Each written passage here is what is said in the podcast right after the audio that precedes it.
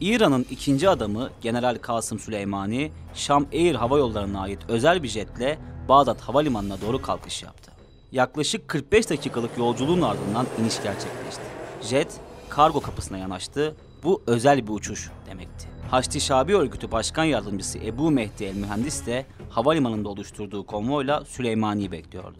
Süleymani'nin 3 gün önce ABD'nin Bağdat Büyükelçiliğine düzenlediği saldırıya oldukça yakın bir bölgede ABD füzelerinin sesi duyuldu. Süleymani, damadı, el mühendis ve beraberindekiler ölmüştü. Vücudu paramparça olan Süleymani parmağındaki yüzükten tanınabildi. İran saldırının Katyusha füzesiyle yapıldığını açıkladı. Çünkü nereden geldiği belli değildi. Ancak bu doğru çıkmadı.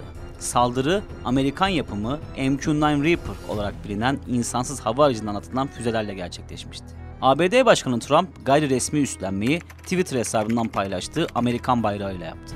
Pentagon tweet'i resmiyete döktü, saldırıyı ABD Başkanı'nın emriyle biz gerçekleştirdik dedi. İran ise saldırıya misliyle karşılık vereceğiz açıklamasını yaptı.